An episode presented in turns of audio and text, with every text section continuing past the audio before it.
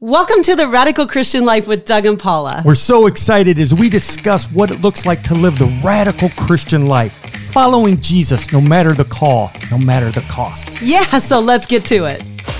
Well, welcome to a special edition of the Radical Christian Life with Doug and Paula because we wanted to talk about the Middle East crisis right now and how we were how, how what should we be talking about when we're discussing these things. Uh, I'm yeah, spending, it's on everybody's mind yeah. and heart right now. Yeah, and so we've been talking about it. We said, well, let's just kind of record what we've been talking about, and I want to bring out some factors that um, that I think I think are missing in a lot of conversations. Mm. I've been on Twitter a lot, following both pro Hamas and pro Israel X, yeah, and uh, sites and trying to get live updates and that. And yeah. it's interesting what that is the one thing about X mm-hmm. is that you can really get live things versus yeah. a lot of the other news yeah, versus mainstream media. Yes, I mean you got to factor everything. You, yeah, try to get uh, as many different voices so you yeah. can make well informed, yeah. you know, not decisions but discussions, so you don't sound like um, a fool. Yeah. That's it. And boy, we've seen some people are turning on each other. It's a. Oh it's, my goodness! Yeah, it's, it's interesting. The conservatives are really interesting on this one. There. Oh, I think the liberals. Liberals too. too. Yeah, yeah, yeah, they've lost. Well, and Doug and I we owe you a podcast on missions yeah, because yes. we owe you a lot of podcasts on missions but this kind of um pre pre comes before that yeah i couldn't think of the yeah. word i was trying to say there because we lived in the middle east for 12 years in three different countries. And although we're no experts on this, it does give us a really unique perspective. Yeah, yeah, you're right. But I, I, I tell you though, but I guess I'm a little jaded when I read people who lived in the Middle East and stuff. They everybody acts like an expert. Then you can live in you people who grew up in the Middle East. You know they they, they still have their opinion. Mm-hmm. It's still um, they're seeing a lot of times they're seeing it from one side. So when you get yes. somebody who's like so pro Israel that they can't see the Palestinian side. Mm. Take them with a grain of salt, and vice versa. When they're yes. like, you know, drive the Jews into the sea, it's all they're evil, you know, apartheid, all that. Okay, take it with a grain of salt. There is two sides to this discussion. Yes. But what we want to talk is uh, some of the biblical sides. We all yeah. have an opinion. What should be our responses? Yeah because we're not about talking about the political here. That's yeah. not not. We do have our own opinion. We have yes. lots of opinions. Yeah. Actually, killing of innocent lives, we all are going to agree on. Is never right. Never right. It isn't. Yes, and, and so, waging war on someone else is never right. Yes, and so yes, is there historical things that are involved? Yes. Are yes. there theological and biblical things that are involved? Religious things that are involved? Yes. Land issues. Yes. All these things. We get that. Yeah. So, but we thought that today we would talk a little bit more, and this would be our goal: is to talk theologically about some of the conversations that might be missing with people. Yeah, yeah. So let's get going. I called some of these the factors. I was just uh, brainstorming. Yeah. So uh, let's start You're off. So with, creative. I love that. anyway. So yeah. thank you. The first one, the Abrahamic factor. Yeah, a lot of people. Okay, we're going to take it back to Abraham and the father of faith, and mm-hmm. there's uh, both the Muslims and the Jews, all the way back in Genesis. So this yeah. has started a long time ago. Yeah, yeah. There's been conflict ever since Ishmael and uh, Isaac and that, but uh, but the, there's a, something in the Abrahamic uh, not covenant because the covenant comes in chapter anybody want to guess out there? Chapter 15, uh, 15 is where he makes abraham a covenant. God makes the covenant with abraham unconditional covenant. But he gives the promises. He calls abraham abram. He doesn't even hasn't changed his name yet calls him Abram in chapter 12, and he makes some promises. And do you want to read those to yeah, us? Yeah, Genesis 12. Now the Lord said to Abram, Go forth from your country and from your relatives and from your father's house to the land which I will show you. And I will make you a great nation, and I will bless you, and I will make your name great. And so you shall be a blessing. And I will bless those who bless you, and I will curse those who curse you. And in you, all the families of the earth will be blessed. It's a okay. pretty pretty amazing. Yeah, the promises. Yeah, yeah, yeah, I mean, the land's there and yeah. that. But one of the factors I wanted to bring out there, and this is again controversial. We get it, and so what we're not trying to give definitive answers. We're giving scriptures that um, can be used as weapons. We don't want you to use them as weapons. We want to use them as discussion points for mm. you first to think through what you believe and then have discussions. But when it talks about, I will make you a great nation and I will bless you and make your name great. And we know those promises are being passed on They were passed on to Isaac and they were passed on to Jacob and then to the Jacob's 12 sons, which became the 12 tribes of mm. Israel. And so this blessing, and if you look throughout church, I mean, throughout history, even in church history, the people who bless the, the descendants of Abraham, there's a blessing in it, and there's a judgment when those who don't treat his descendants right. And I think one of the most fascinating passages that a lot of people probably don't even know that is out there is Isaiah 10. There's other passages that parallel that, that but it's really interesting. God says to Assyria, now, if you don't know church history, let me give you a quick moment, uh, biblical history, not church history, biblical history. God used the Assyrians to judge Israel. Israel apostatized. They were committing great uh, sin, idolatry. They weren't following the commandments of the Lord. And he had promised in Deuteronomy, if you don't follow my, you know, my, pro- my commandments, the curse is going to come and I'm going to drive you out of the land. And he did. And he used the Assyrians. And so God used the Assyrians to judge Israel and kick them out of the land. This was Israel, not the southern kingdom, the northern kingdom. And yet, then in Isaiah 10, God says he's going to judge Assyria. Mm-hmm. Wait a minute. You, he even says that you like basically they were the instrument I used to judge my people, but you delighted in it and you went too far. And in your arrogance, you think you did it and you conquered them. And so he judges Assyria mm. because they didn't treat his people right, even in their judgment of them. Mm. And it just reminds me of be careful when we, um, even as a nations, I mean, the famous one that is controversial. So this is a good discussion. The British Empire. The sun never set on the British Empire, mm. right? They and they they literally wrote the Balfour De- Declaration, 1917. Lord Balfour in Britain promised a land to the Jews, mm. and then the British Empire was, and they defeated in one in World War One, one in World War Two. But what happened during world between World War One and World War Two? They started persecuting the Jews, restricting Jews from immigrating into the land. They started mm. siding with the Palestinians, and the mm-hmm. Brit, then the Jews started fighting against Britain. There's a really interesting. I, I read that not too long ago, where what took place in Kristallnacht in Germany and all that Mm-hmm. actually happened in Britain as well. Not to the extent of that, but Jews were were ostracized there. And have you ever asked yourself? I mean, that's just a great question. Why, in throughout church history, have people always tried to kill and exterminate the Jews? I know. You know, I from know. from at the Book of Esther and uh, with uh, Haman and that to try all the way down through church history, the pogroms and uh, pogroms, yeah, in Russia, the you know the Nazis and stuff.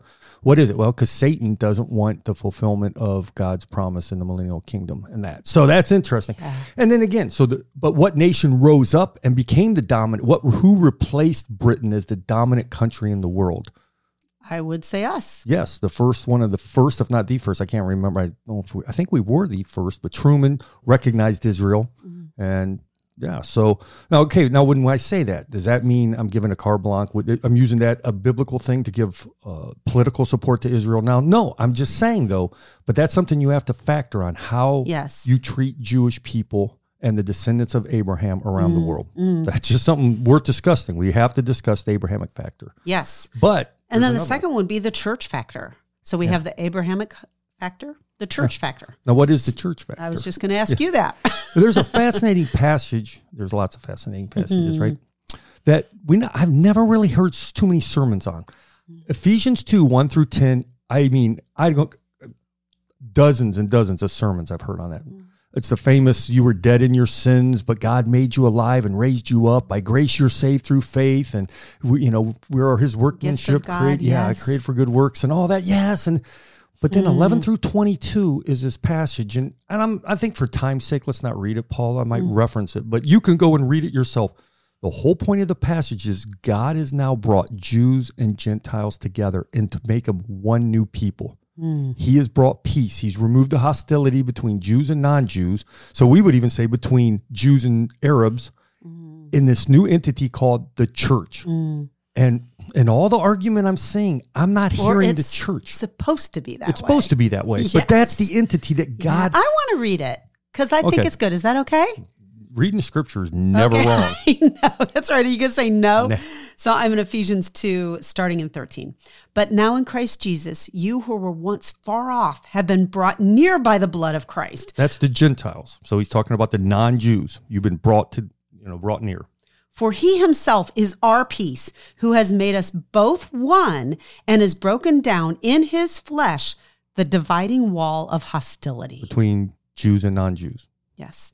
By abolishing the law of commandments expressed in ordinances, that he might create in himself one new man in place of two, so making peace, and might reconcile us both to God and in one body through the cross, thereby killing the hostility.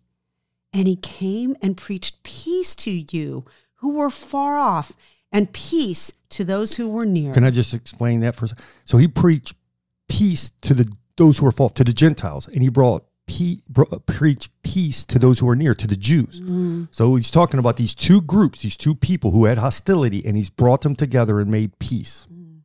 For through him we both have access in one spirit to the Father.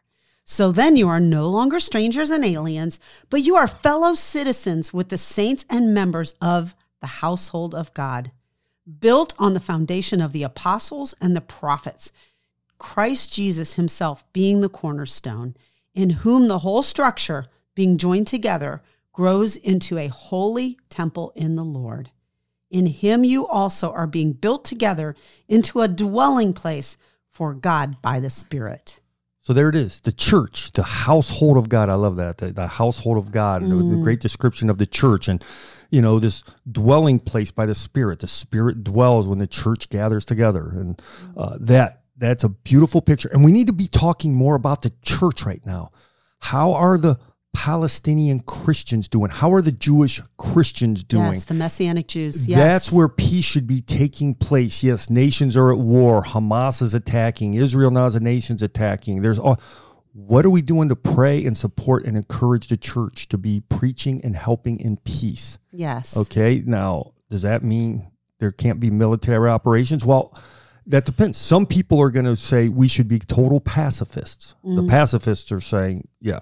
And others are saying no, the just war theory. And that's a whole big discussion we're not getting into. Yeah. But these are discussions you can have on a sideline, but you have to be talking about the church Yes. because the church is the institution of peace that Christ has set up. Yeah. And we should be supporting our Jewish and our Palestinian brothers and sisters and helping them what they need to do to survive, what they need to do to help with peace. Yeah. But I just don't hear, especially on Twitter. I mean, even the Christian sites, they all have opinions. Mm-hmm. Uh, it's really funny. I mean, yeah, that- it seems like everyone's just taking a side Mm-hmm. and then just attacking the other one. And I don't hear church. I don't hear Christ. And that's, no, we don't hear any of that, Yeah. do we? No. Yeah. Actually, can we? I want to.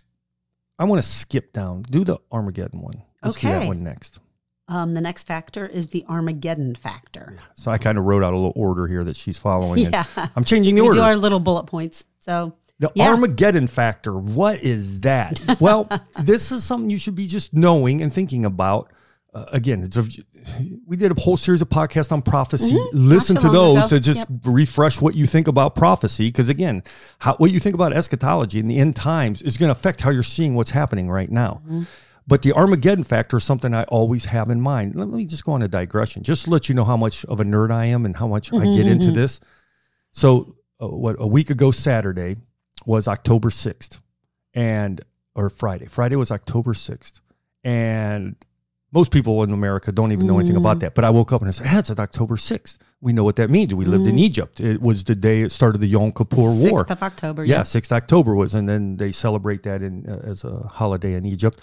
And I said, huh, you know what I think? It was my day off. I said, I want to study again. I love studying military. I love studying history. I love some prophecy. I'm just, just want to just study. And then I went on and just started reading, and I watched all these YouTubes Yeah, and we were we all our, about the Mossad. We spent our spent our Sabbath Yeah. watching all about Yeah. Israel. Yeah, it was really And- interesting. And, and and how the Mossad has to protect Israel because so many people want to drive them into the sea, want to make them extinct. Mm. Yeah, let me let me just speak into that for a mm-hmm. second because our daughter said this, and I it made me think about it in a little bit different way. Our daughter lives in the Netherlands. Her husband is Dutch, and so that's where they reside. And she was saying, you know, if every European country that was on our borders hated us and expressed their hatred for us and said we want to kill them and drive them into sea, the sea, that would make you think a little bit differently Yeah. about how you survive, what that looks Yeah. like, and really that is what Israel deals with, Yes. don't they? Yeah. And and us sitting in another country cannot fully understand what a Jewish person is feeling living in their, their house and what a Palestinian is feeling and living in their house. Yeah. So you can try, you can try, and we should just, you know, but their mindsets are just so different. Mhm. Uh, but here's my point. So just, yeah, just I've been studying, and then the, uh, attack by Hamas into Yeah, the the, next land- day. next was. Yeah, it was interesting. And the Yeah. failure on the Mossad for not knowing that this attack was coming. It's just, it was, it was fascinating. I was like, almost like the Lord was just, I don't want to make this hyper spiritual, but I was like, huh, uh, it was my Timing was interesting. yeah, my heightened uh, antenna for spiritual things and what's going on in prophecy.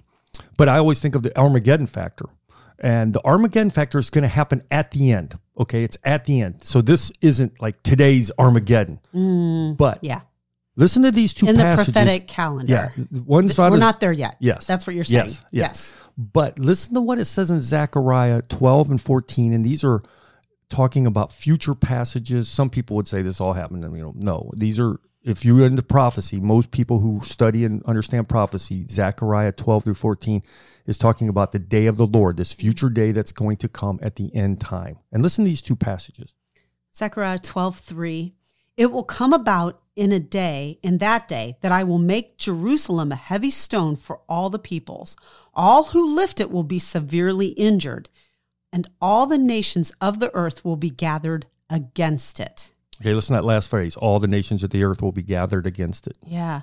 And then Zechariah 14, 2. For I will gather all the nations against Jerusalem to battle, and the city will be captured, the houses plundered, the women ravished, and half of the city exiled. But the rest of the people will not be cut off from the city. So again, context shows you this wasn't something 70 AD thing. This wasn't something 5886, 586 uh, Babylonian time when they captured Jerusalem. No, this is a future day of the Lord that's going to come. But the point is, it talks about the nations will be gathered. Mm, This parallels with Ezekiel 38 and 39 when it's talking about Gog and Magog will then come against Israel mm, and they're going to be bringing other nations that will come to seek to destroy uh, Israel. And Revelation 19, when Jesus comes back with his saints and his angels and coming back and wages war against these nations.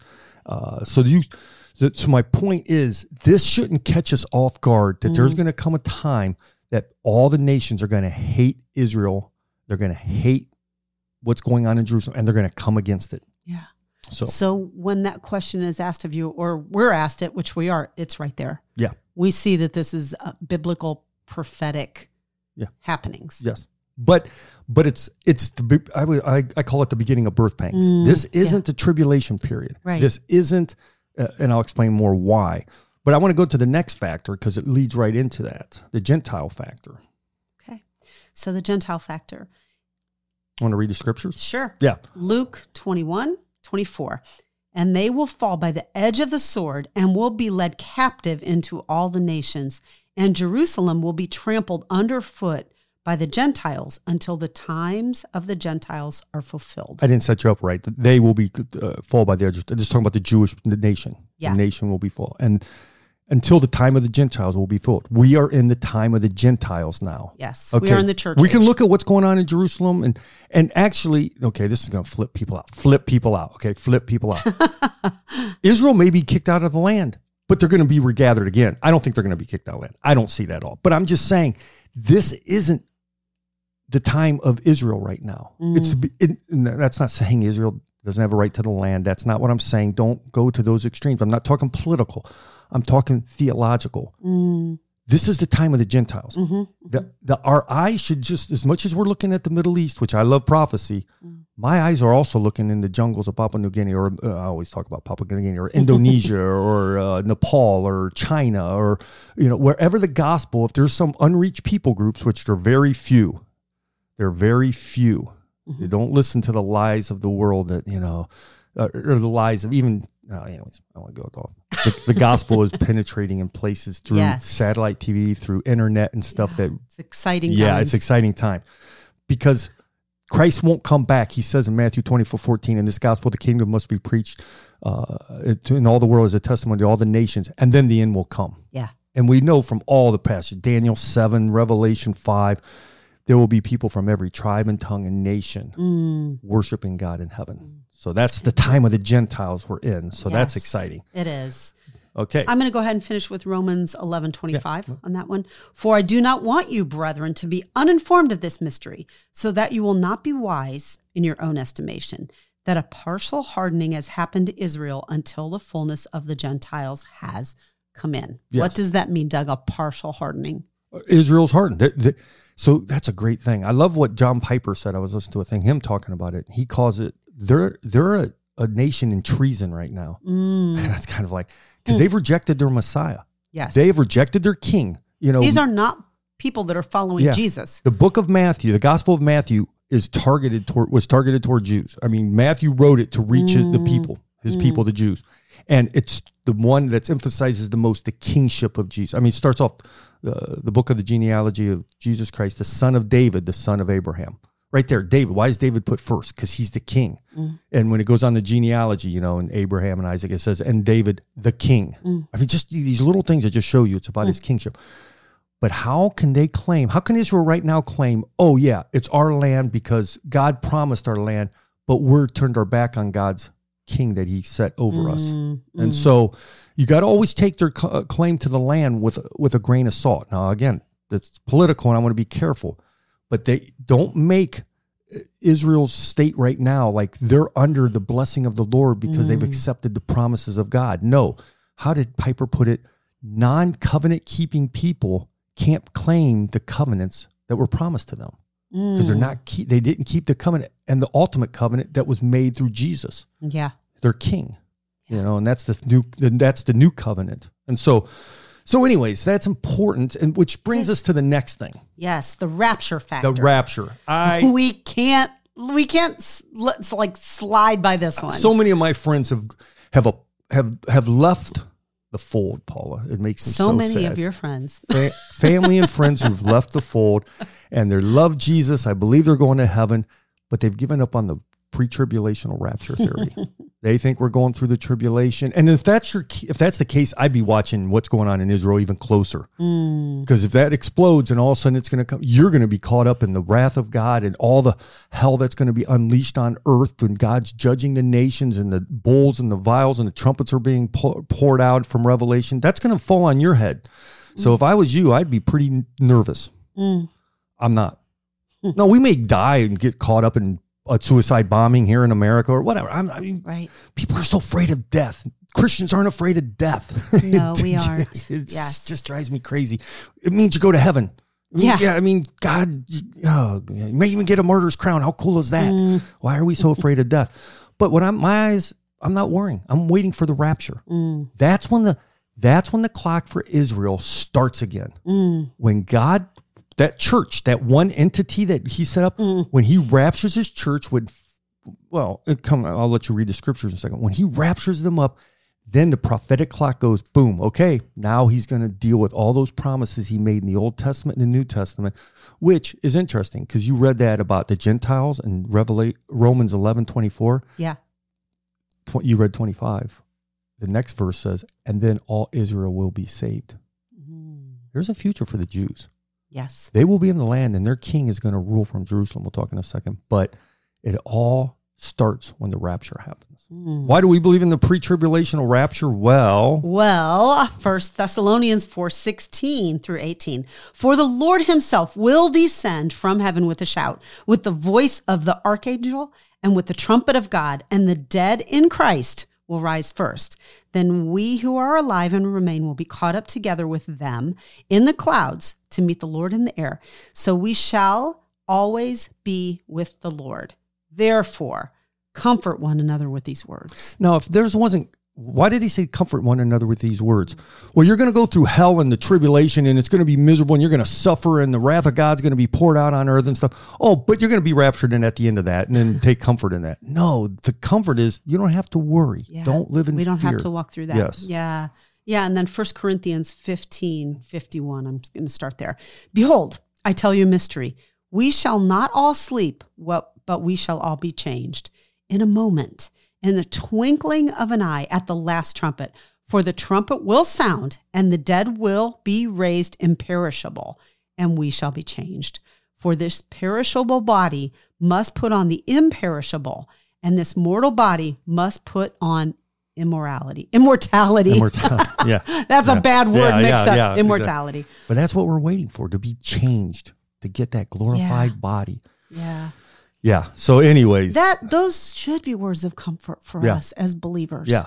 And then, so if you have that theology, right, you're not flipping out over what's going on. I mean, you're keeping an eye and you're praying and you're supporting the church and you're praying for peace. And, uh, you're not flipping out because you know that the rapture is what's the next thing to happen on the prophetic calendar.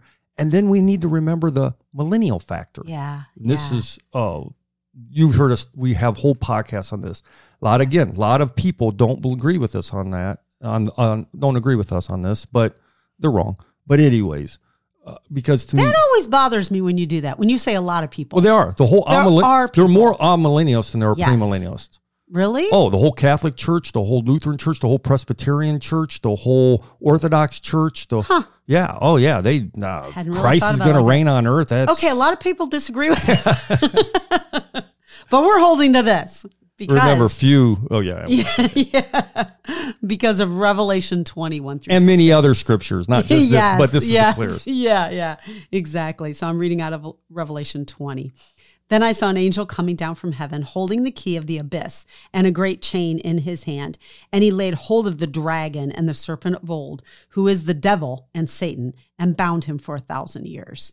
And he threw him into the abyss and shut it and sealed it over him so that he would not deceive the nations any longer. Don't miss that. He would not deceive the nations any longer until the thousand years were completed. After these things, he must be released for a short time. Then I saw thrones, and they sat on them, and judgment, was given to them. And I saw the souls of those who had been beheaded because of their testimony of Jesus and because of the word of God, and those who had not worshipped the beast or his image and had not received the mark on their forehead and on their hand. And they came to life and reigned with Christ for a thousand years. The rest of the dead did not come to life until the thousand years were completed. This is the first resurrection. Blessed and holy is the one who has a part in the first resurrection. Over these, the second death has no power, but they will be priests of God and of Christ and will reign with him for a thousand years.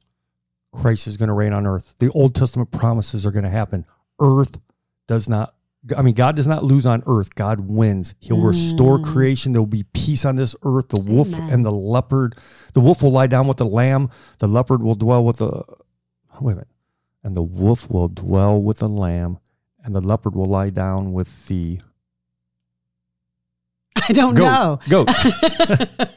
Everyone quotes it wrong. Yeah, Isaiah eleven six.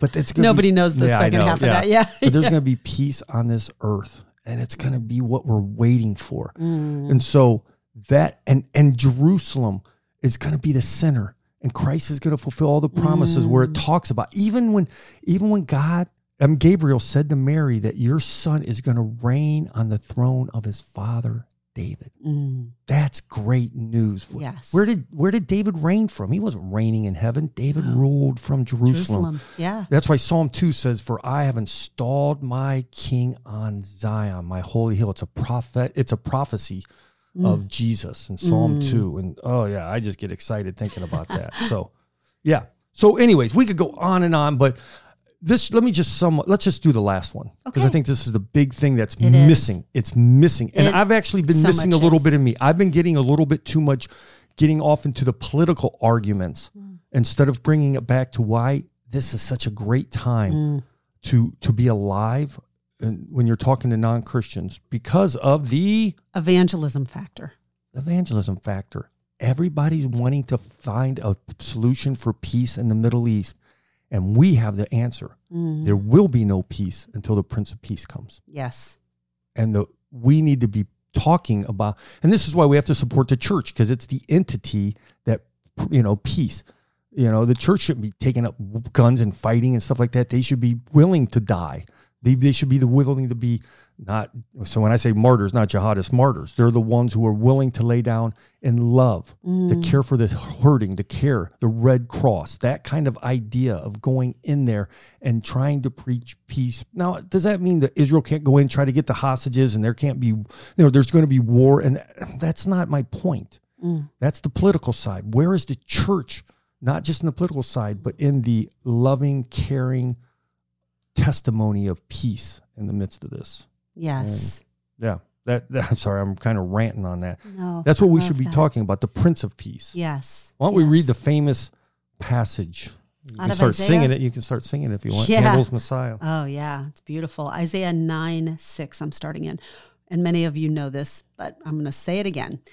For to us a child is born, and to us a son is given, and the government shall be upon his shoulder, and his name shall be called Wonderful, Counselor, Mighty God, Everlasting Father, Prince of Peace.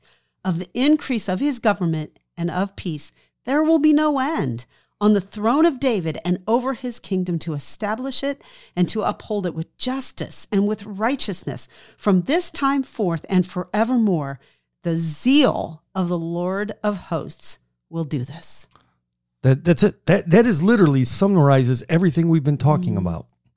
We're waiting for the Prince of Peace to come. Yes. That's what we're waiting for the rapture he- when he comes. We're waiting for the millennial kingdom when he establishes his throne on on the on Zion, Yeah. the city of David, and that peace will reign. The government will be. He will institute the righteous Mm. government. It's not the Israeli government. It's not Hamas. It's not the Palestinians. It's not you know Iran. It's not America. It's it's his government that will ultimately bring in peace. Yes. And that's why we need to be talking more about Jesus.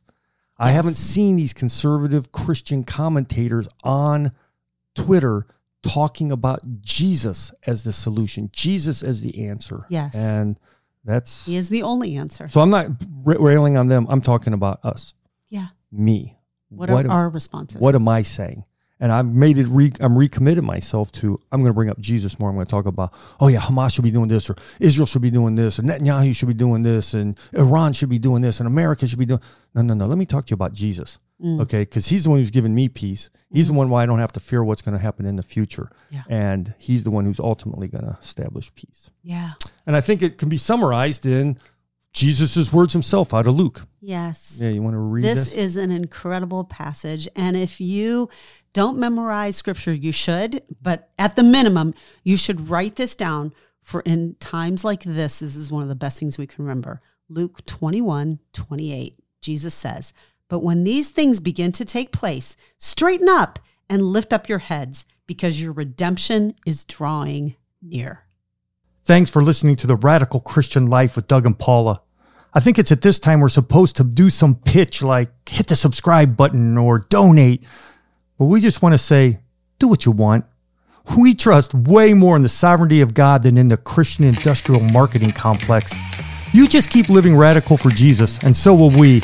And let's watch how he blesses us all. We'll see you next time.